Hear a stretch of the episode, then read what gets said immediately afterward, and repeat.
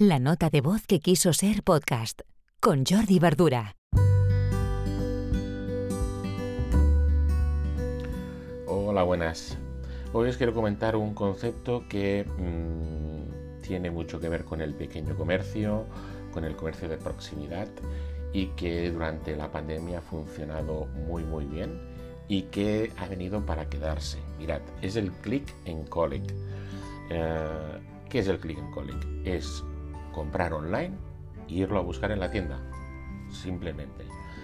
Ganamos tiempo, lo compramos online cómodamente en nuestra casa, con el móvil, con el ordenador, con la tablet y cuando vamos a la tienda pues simplemente nos colamos por una o nos metemos por una cola especial, no tenemos que hacer cola, nos lo tienen preparado, nos lo recogemos y nos lo llevamos.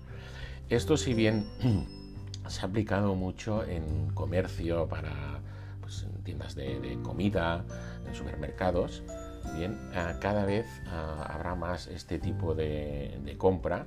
Por ejemplo, yo ahora estoy viendo farmacias que, que hay colas en las farmacias. También hay colas en el pan.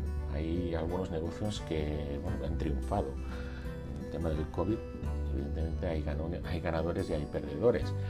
Y, y, hay negocios que están teniendo mucho más trabajo del que tenían hace un año.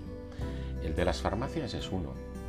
Y la farmacia, aunque tenga muchos trabajadores, porque hay farmacias que trabajan mucho y tienen uh, muchos trabajadores um, sirviendo, sí que hay colas. Una opción sería esta. Por ejemplo, compras online y lo vas a buscar en la farmacia eh, física y te lo entregan y saltas esta cola.